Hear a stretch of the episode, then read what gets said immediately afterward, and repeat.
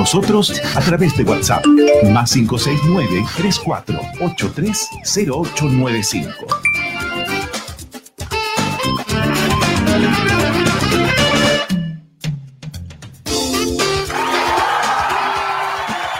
Los lunes habitualmente nos reunimos a esta hora con eh, los ciudadanos conectados, el abogado, ex subsecretario de Telecomunicaciones, Pedro Huichalaf Roa.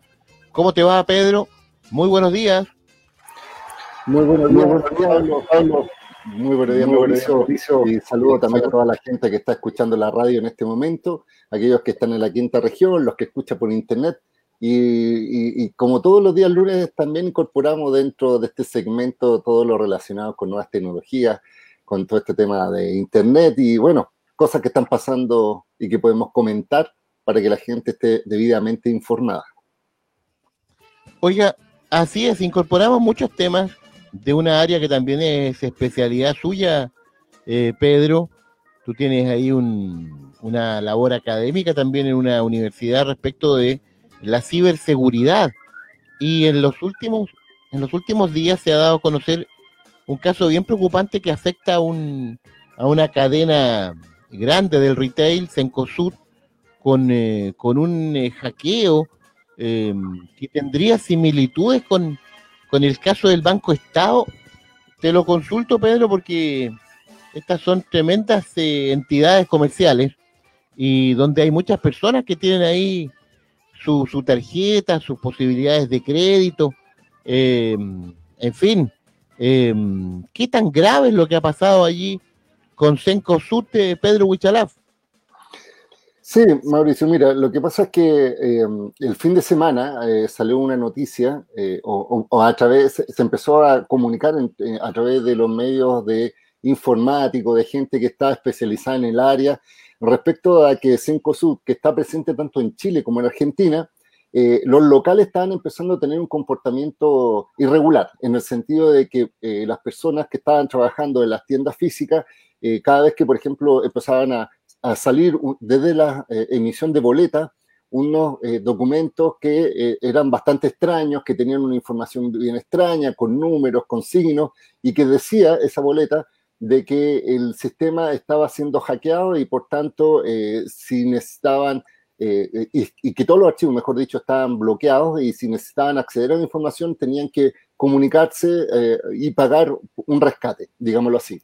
Y posteriormente empezamos a analizar la situación que estaba ocurriendo tanto en Argentina y como Chile, y efectivamente se verificó, ya tanto en, en, terreno, digámoslo así, por algunas imágenes que sacaban de algunas tiendas, otras que empezaron a cerrar, por ejemplo, en la quinta región, respecto a que había un ataque informático a través de una figura que se llama un ransomware, es decir, un archivo que instalaron en los sistemas internos de Cencosud.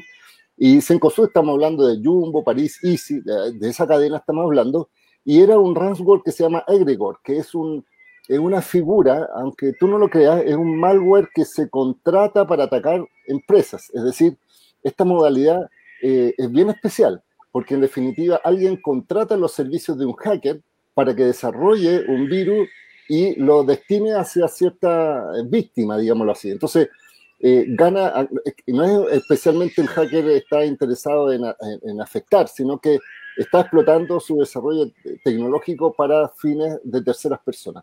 Y resulta que esto significa en la práctica que este tipo de malware lo que hace es encriptar la información. Estamos hablando de clientes probablemente de, las de, las bases de datos con información, datos propios de la empresa y eh, los paraliza de tal forma que no pueden acceder. Por ejemplo, si prenden el computador ya no van a poder estar conectados en línea.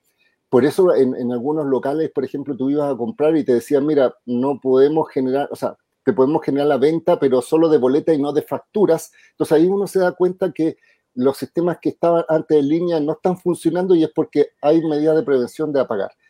En la práctica, aquí lo que están eh, señalando estos secuestradores virtuales, eh, que si en tres días, eso es lo que mencionan ellos, eh, no hay un pago de un rescate, ellos liberarán información sensible de la empresa y obviamente mantendrán cautiva esa información. Tal como nosotros lo explicamos, esto es muy similar al Banco del Estado desde el punto de vista eh, de la metodología, Y esto demuestra a su vez, porque hay que analizar por qué sucede, o, o, después hay que hacer un análisis respecto a si esta empresa tan importante como Sencosud tiene los medios suficientes para establecer medidas de prevención y protección frente a ataques de ciberseguridad y también al mismo tiempo ver eh, eh, cuál fue el factor, el elemento al cual entraron como vulnerabilidad. Algunos mencionan que es porque tenían sistemas informáticos de Windows muy antiguos que incluso ya no tienen soporte y eso implica un riesgo que obviamente si la empresa lo tenía considerado y, no lo consideraba para efectos de un ataque eh, informático, ahora tenemos las consecuencias. Entonces, es complejo para la empresa, para el usuario, en teoría, eh, eh, si es que no hay información confidencial del usuario, probablemente no debería preocuparlo por sí, pero sí por el sistema de estas grandes tiendas que obviamente sabemos que manejan mucha información, hay mucho dinero de por medio, y hay que ver cómo evoluciona esto y cómo reacciona también el, Estado, el gobierno, a través de las distintas alertas de ciberseguridad y de qué forma también se establece alguna regulación para que ya no sean los privados los que determinen su grado de compromiso de responsabilidad frente a la ciberseguridad, sino que haya estándares mínimos obligatorios porque al final afectan a un gran mercado del retail y obviamente a los clientes que están detrás. Oiga, mm, eh, Pedro, tremendo, tremendo tema tremendo lío, porque de una u otra manera aquí se ven involucradas muchas, millones de personas que, son clientes de las diversas eh, cadenas o establecimientos de, de, esta, de esta empresa del retail. Em, un tema bien complejo. ¿En qué quedó finalmente, eh, Pedro, el tema del Banco Estado? Eh, ¿qué, qué, sí, mira. evolucionó? Mira, el Banco Estado lo que hizo fue eh, no pagar el rescate. Eh, de hecho, lo que se hace cuando existe este tipo de virus es lo que se denominan eh, la aplicación de los respaldos de información. Es decir, una buena práctica cada vez que uno tiene un sistema informático es tener la información respaldada cada cierto tiempo, de tal forma de que si hay alguna infección, algún virus, algún malware que afecta al entorno, se borra toda la información y se vuelve a colocar toda la información respaldada. Ahora, si los respaldos tienen muchos días de, distancia, digámoslo así, eh, nosotros tenemos toda la información contable y resulta que hace una semana no hacíamos respaldo, se va a perder una semana de información y eso puede ser muy complejo para una organización de esta envergadura. Eh, siempre se busca que los respaldos sean eh, incluso por horas o por minutos de distancia y obviamente esto es parte de la buena práctica. En el caso del Banco Estado, supuestamente se eliminó borrando todo y volviendo a colocar los respaldos correctos, aunque hubo algunos grados de afectación de información que se perdió, digámoslo así, pero eh, en el fondo después incrementaron la media de ciberseguridad y han actualizado los parches, etc. Eh, no siento que hayan salido eh, con alguna responsabilidad personal en algún tipo de funcionario, es decir, me imagino que el jefe de ciberseguridad se mantendrá o el, encargado del área TI, pero no hay que responsabilizarlo tanto a esos funcionarios en particular, sino a que toda la organización, pero también hay que establecer alguna medida para establecer, eh, desde el punto de vista regulatorio estoy hablando, algunos controles o fiscalizaciones, porque es muy fácil decir que los hackers nos atacaron, pero si uno no tiene la medida de seguridad adecuado, es como si uno tuviera una casa con la puerta abierta para que el ladrón llegue y entre. Obviamente la tentación hace al ladrón y, si los sistemas informáticos son muy vulnerables, probablemente van a ser siempre atacados. Entonces hay que tener un grado de responsabilidad y ahí es donde nosotros apelamos primero a la cultura de ciberseguridad, segundo a recursos destinados a esta área, que no lo vean como un gasto, sino que como una inversión y obviamente tener a las personas eh, capacitadas, no tan solo los ingenieros y los informáticos, sino que también incluso a los que trabajan en bodega, los que trabajan en, el despacho, eh, todos los funcionarios, porque al final eh, el, ataque de ciberseguridad puede ingresar por el eslabón más débil que son las personas. Pedro Huichalaf Roa nos acompaña acá en el Twitter Café de Radio Valparaíso, abogado, ex subsecretario de Telecomunicaciones, Pablo Ramírez. Adelante, Pablo. Eh, Pedro, nosotros estamos en siempre contacto de, para ir analizando lo que está sucediendo con los equipos tecnológicos. Y fíjense que una de esas informaciones que compartimos es que se revelan siete aplicaciones fraudulentas que debería eliminar como usuario si las tiene instaladas en el teléfono. Esto es un teléfono inteligente que trae muchas aplicaciones y poca gente, eh, son contados con el dedo de la mano, que cuando compran un celular esperan a que se cargue bien y cuando lo activan tienen que revisar las aplicaciones que trae porque muchas de esas calientan el celular, ralentizan el celular y también se roban la información. Y eso hay que dárselo a conocer a la gente porque la gente lo enchufa, ah, está listo, lo prende y le agrega el número de teléfono y vamos andando para adelante. Es como que si usted comprara un auto y no tuviera aceite en el motor. Sí, mira, efectivamente hoy día todos sabemos que los celulares inteligentes, tanto Android como eh, Apple o en este caso los Mac que están en los celulares, eh, se vinculan con estos centros de distribución de software. Es decir, si uno quiere instalar una aplicación nueva en el celular, tiene que ir a Google Play o, o en este caso descargar esa aplicación e instalarla.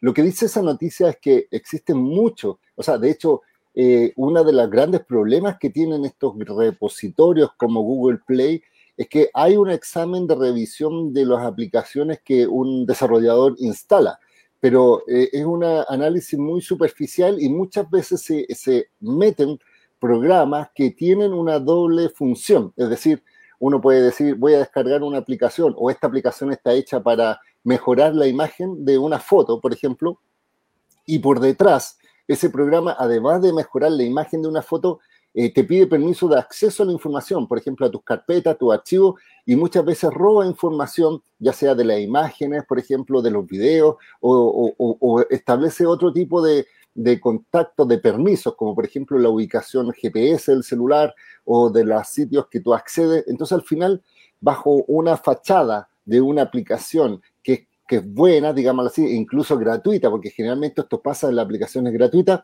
se esconden muchas, eh, en este caso, desarrollo de, lenguaje de programación que roba información o coloca publicidad. ¿Cuántas veces hay muchas personas de repente están navegando en el, teléfono y ven, aparece una publicidad contextual, así como les tapa la pantalla?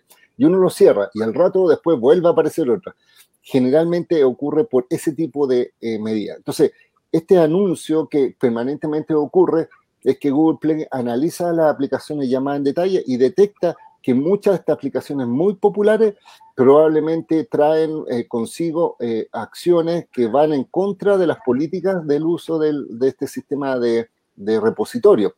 Que, eh, es decir, atentan contra la privacidad o colocan publicidad sin autorización o roban datos y comercializan nuestros datos personales. Entonces, la primera recomendación es siempre tener mucho cuidado de las aplicaciones que uno descarga desde Internet, sobre todo para el celular, y aunque sean aplicaciones oficiales de, Google Play, también verificar un poco la cantidad de personas que lo han descargado, los comentarios, uno puede analizar también quién es el desarrollador, es decir, si es una empresa conocida o es una empresa probablemente desconocida. Entonces, mi recomendación es no bajar cualquier programa, no instalar cualquier cosa que aparece, porque al final eh, puede que sea gratuito, puede que tenga una utilidad eh, instantánea, pero por detrás hay robo de información, hay publicidad contextual y finalmente hacen que nuestro teléfono sea mucho más lento porque se empieza a conectar a Internet permanentemente, es decir, nos consume mucho en nuestro plan de datos,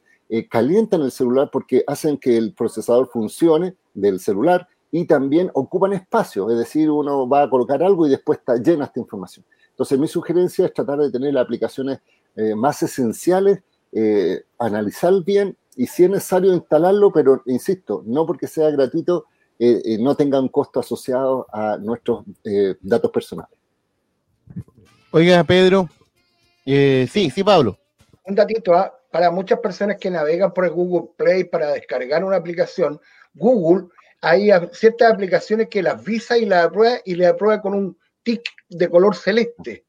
Y a veces tienen dos tickets, eso porque ya han cumplido todas las normas para Google Play. Y no todas las aplicaciones pueden descargarse, tal como lo vas a conocer. Mucha gente no ve o no lee ese ticket que tiene como de visto bueno la aplicación para ser descargada. Sí.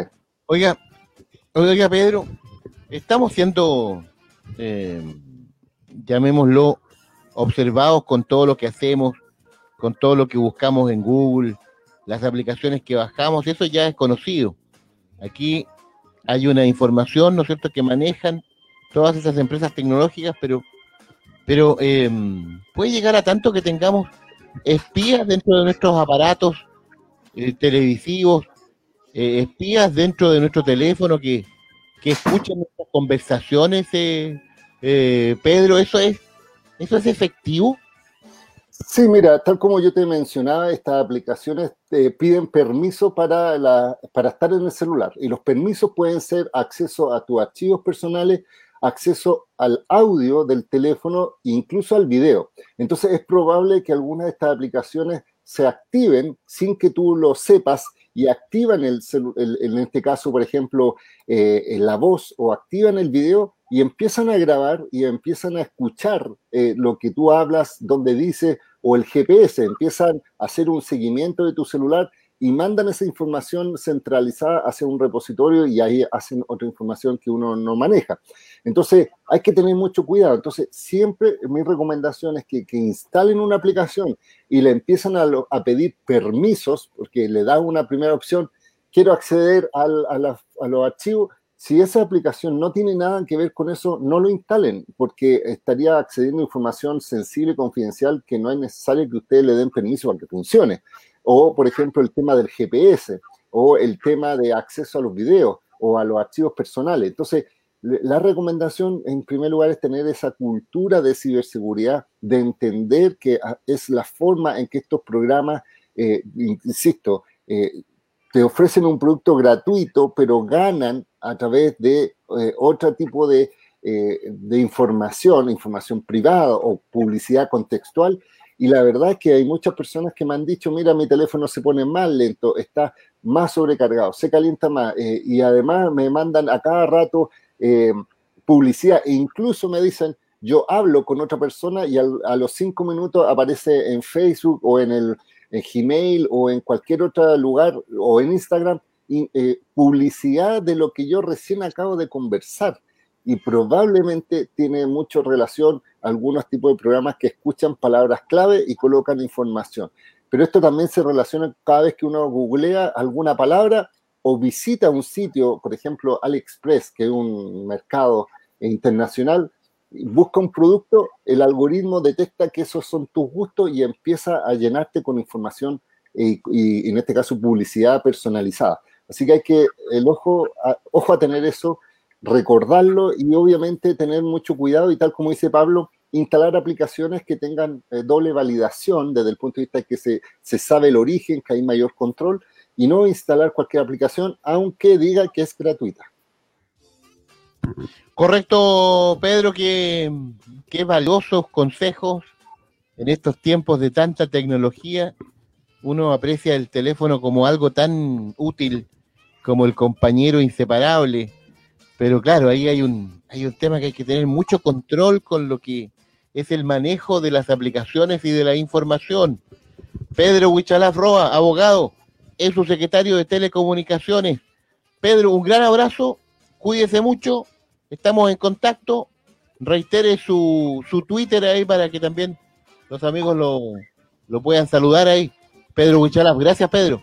Sí, por supuesto, en Twitter, Facebook e Instagram es arroba Wichalaf y www.wichalaf.cl, ahí estamos en contacto. Así que muchas gracias por la invitación, nos encontramos probablemente el próximo lunes y eh, como siempre, cualquier duda, consulta, eh, sugerencia, eh, infórmense, aprendan eh, no hay edad para el aprendizaje, menos para el uso de las tecnologías y obviamente lo que queremos es que sea algo que mejore la calidad de vida y no que cause mayores problemas. Hasta pronto, Pedro. Un abrazo. Cuídese mucho. Nosotros ya nos vamos. Pablo Ramírez, nos reencontramos mañana. Que esté muy bien. ¿eh? Sí, ojo con el celular. Siempre te sapea. Siempre te sapea. Así es. Los televisores inteligentes también. Un saludo para Fernando Feña Quiroga, Camilo González en la sala de control, gracias. Usted sigue en sintonía de Radio Valparaíso. Ya vienen las noticias de la hora con Roberto Tapia. También eh, luego Telmo Aguilar con Dimensión Latinoamericana. Y a las 13 horas, frecuencia informativa central con el periodista, nuestro colega, querido colega Marcos Sepúlveda. En la tarde, 16 horas, Mañana será historia con Sergio Cabieses. 17.30 horas, Luz Verde con nuestro colega, el periodista Claudio Mardones. Un abrazo, cuídense mucho. Feliz semana. Nos reencontramos mañana a las 9 a.m. en otro Twitter Café en Radio Valparaíso. Un gran abrazo. Twitter Café fue una presentación de Codelco Ventanas, la primera empresa en la región en certificarse en una norma de equidad de género, apostando por la igualdad y la diversidad. El mundo está cambiando y Codelco está cambiando junto a ti. Con la dosis perfecta de Twitter Café en tu cuerpo, ya estás preparado para el resto de la jornada. No lo olvides, nos volvemos a reunir de lunes a sábado desde las 9 de la mañana en Twitter Café.